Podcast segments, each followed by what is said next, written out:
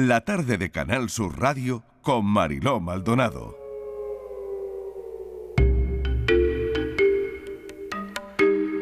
Las 5 menos cuarto y a esta hora llega Patricia Torres con la tarde en tu búsqueda. Patricia, bienvenida de nuevo. Hola Mariló, ¿qué tal?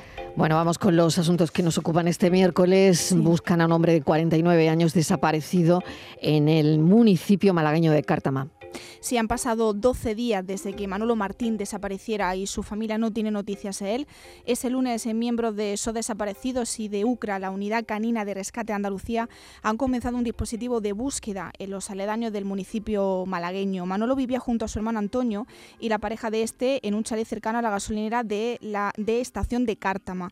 Y Antonio, eh, pues eh, durante los días previos le notó algo nervioso. Eh, hay que recordar que esta persona, esta persona que ha desaparecido, Manolo padece problemas psicológicos y está tomando medicación tiene carnet de conducir, pero lleva mucho tiempo sin, sin coger el coche y en el momento de su desaparición vestía un pantalón largo de deporte, una camiseta, un chaleco negro y deportiva. Su teléfono móvil está apagado. En caso de que alguien vea a Manolo puede contactar con la Policía Nacional o con la Guardia Civil para avisar de su paradero, así como con el teléfono 112 o con la asociación SOD Desaparecidos en los números 649 952 957 y 617 126 989. Diez días son los que lleva desaparecido Emilio Jesús Berenguel López. Sí, una situación, Marilo, que mantiene a la familia desesperada, tal y como afirma Francisco Javier, hermano del desaparecido y portavoz de la familia. Lo último que se sabe de él es que estuvo en un bar de la Mojonera, en Almería, y se comunicó esa misma tarde con familiares por teléfono. Después se perdió la pista. La familia denunció lo hecho en la Comisaría Provincial de la Policía Nacional y se activó un protocolo para su localización. El pasado miércoles su vehículo fue encontrado en un paraje de invernaderos ubicado en San Agustín, en el término municipal de Ejido.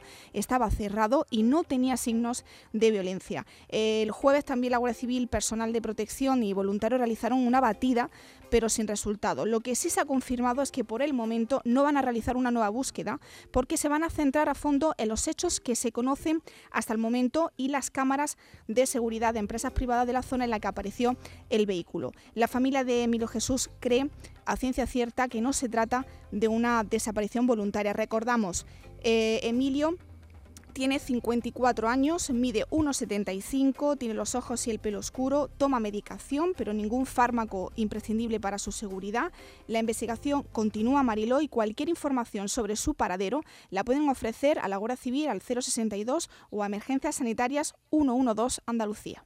Nos vamos a detener en el caso de Miguel Fernández García. Desapareció el 12 de septiembre del año 2016 en Gallegos del Campo, en, en Zamora.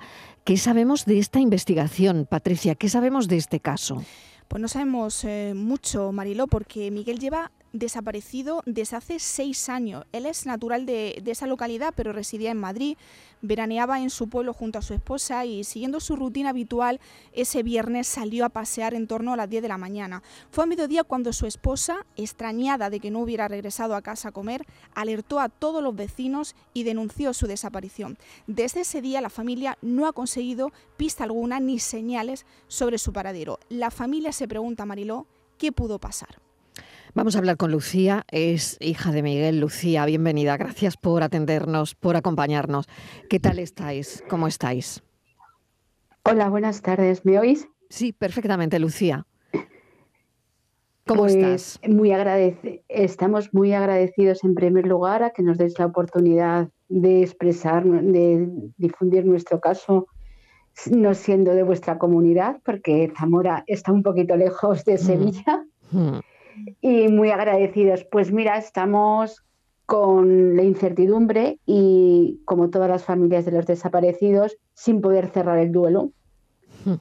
y, no saber qué ha pasado. Qué importante esto que dices, porque qué difícil, qué difícil es. Cuéntame, ¿cómo es Gallegos del Campo? Porque es el sitio donde desaparece tu padre, ¿no? Gallegos del Campo está en Zamora, y pertenece al Ayuntamiento de Figueroa de Arriba. Por eso en algunos sitios pone Figueroa de Arriba y en otros, en las publicaciones pone Gallegos del Campo.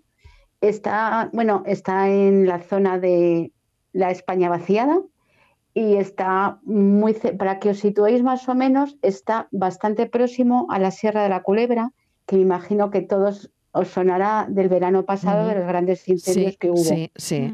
Mm, mm. Entonces es para que os ubiquéis, está muy cerquita.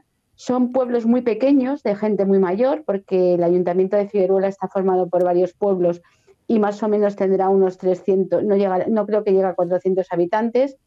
En cada pueblo vive pues en torno a unas 100 personas y gente muy mayor, con una media de edad de 70 años.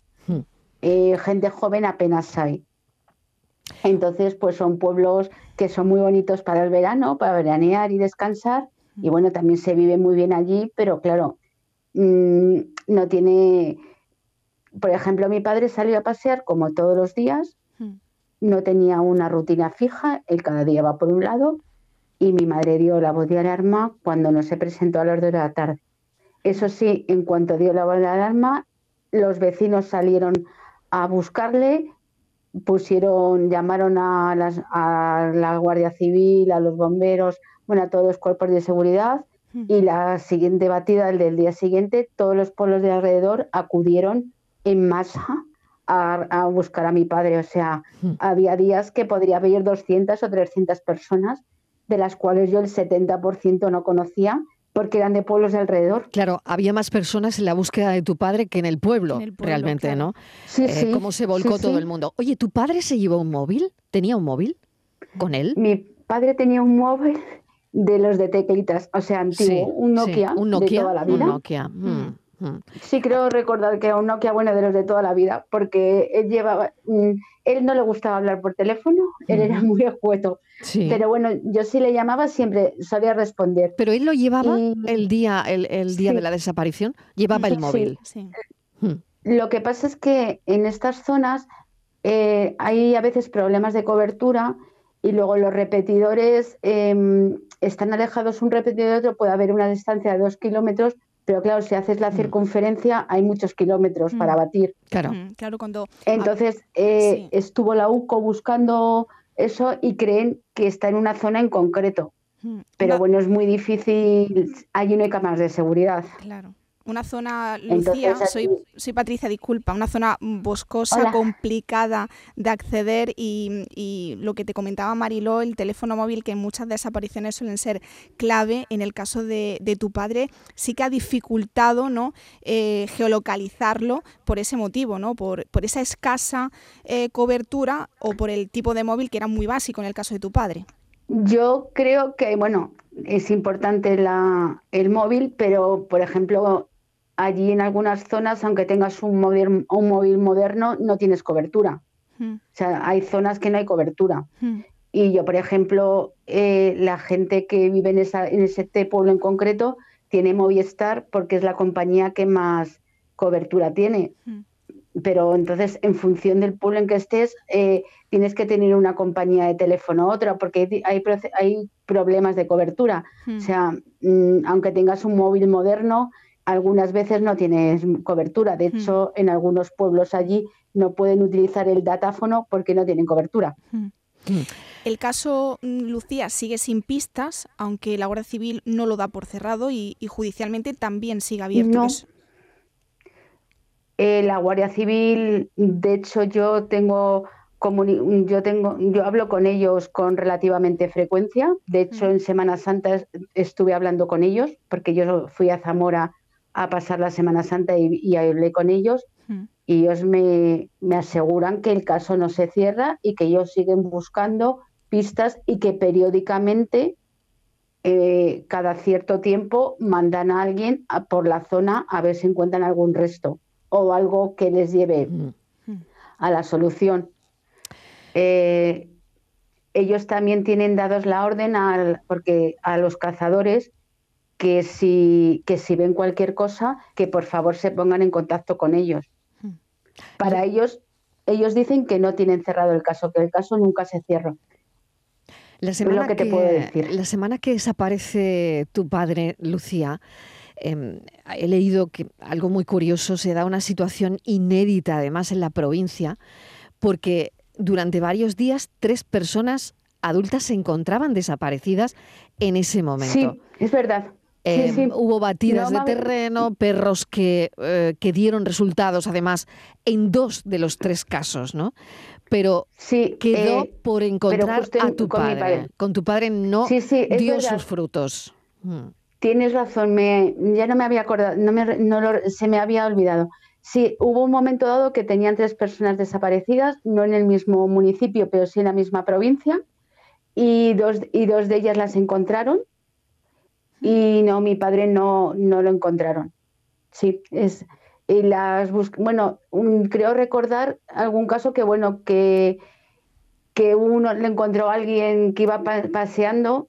Mm. Sí, tienes completamente razón. No, sí, sí, había tres en ese momento y no, el caso que ha quedado sin resolver o que no hemos tenido la suerte de encontrar ha sido el de mi padre. Pues no hay que perder la, esperanza, como siempre decimos en este programa. Estamos aquí para escuchar, para bueno, pues ayudar en lo que en lo que podamos. Patricia, no sé si quieres mm, cerrar preguntando alguna cosa más. Sí, yo tuve la oportunidad, Marilo, de conocer a la madre de, Lucía, eh, una mujer que es, eh, bueno, tiene una fuerza impresionante y que es eh, eh, uno de los eslabones ¿no? más vulnerables en, mm. la, en, la, familia, pero que ella em, salió de, esos premios 9 de marzo allí en mm. Madrid eh, muy reforzada, ¿no, Lucía? Sí, la verdad que tuvimos, es la primera vez que, que asistimos y estoy muy agradecida a la Fundación Quién sabe dónde que lo organizó y a todas las personas que participaron y, saludo a todas las familias que están en el mismo, problema porque son un apoyo importante y lo que hay que pedir es que no se olviden los casos, que se den luz y que se siga investigando y que cualquiera que tenga cualquier pista, por pequeña que sea, que acuda a la Guardia Civil y lo comente y que bueno y que y luchar porque quien corresponda haga una ley o algún estatuto para las personas desaparecidas sin, causa aparente, para que las familias podamos apoyarnos y, mm. y, no tengamos que pasar ciertos trámites que tenemos que hacer al cabo de los años eh, un poco perdidos de la perdidos a nuestra y, solos perdidos y solos verdad mm. solos. Claro. Sí porque a no ser que te apoyes en otros familiares o en organismos eh, mm, tú tienes que ir a declarar tienes que solicitar la declaración de tu familiar falleci eh, muerto mm, tienes que hacer la declaración de fallecimiento cuando no ha aparecido Qué duro es esto. Y tienes que ir al juzgado y tienes que buscar un abogado, un procurador, eh, ir a hacer los trámites y eso es muy duro porque tienes que hacer el trámite de fallecimiento cuando mm. no has encontrado nada. Lucía, qué duro, qué duro es todo esto, la verdad. El otro día lo pensaba, ¿no? Pensaba en, en esos trámites cuando la persona no ha aparecido, el trámite de darlo por fallecido, en fin. Te agradecemos enormemente que nos hayas acompañado. Em, que aquí estamos y, mil gracias por, bueno, pues, pues pensar en los demás también. gracias a vosotros por darnos la oportunidad de expresarnos y, y nada, pues hay que seguir luchando y no perder la esperanza y que y yo solo solicito que haya medios también a las fuerzas de seguridad, bueno, a los cuerpos que en cada momento le corresponda, que le den medios también. Lucía, muchísimas gracias. gracias a vosotros. Un beso enorme. Eh, Patricia, ya saben los oyentes que a partir del jueves a las 11 en Radio Andalucía Información hay más casos y más contenidos mm. del programa Desaparecidos. Sí, ahí Gracias. escucharemos mañana. Venga, hasta ahora. Hasta ahora.